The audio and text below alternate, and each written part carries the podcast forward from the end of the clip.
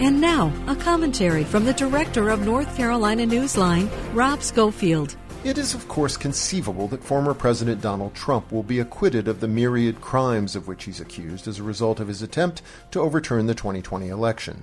Perhaps Trump will finally find and keep competent lawyers who will present compelling defenses in the various courts in which he'll be tried all Americans are presumed innocent until proven guilty. That said, the list of indictments is so long and serious, and the behavior on which they're based so blatant, public, and well documented, that it's clear Trump faces a serious uphill battle.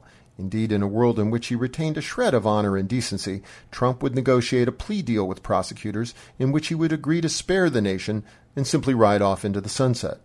Unfortunately, given the unlikelihood of that scenario, it appears we're headed for troubled and unprecedented times in 2024, in which the strength of our democracy will be sorely tested. May the public servants who swore to uphold our Constitution have the courage and wisdom to do their duty. For NC Newsline, I'm Rob Schofield.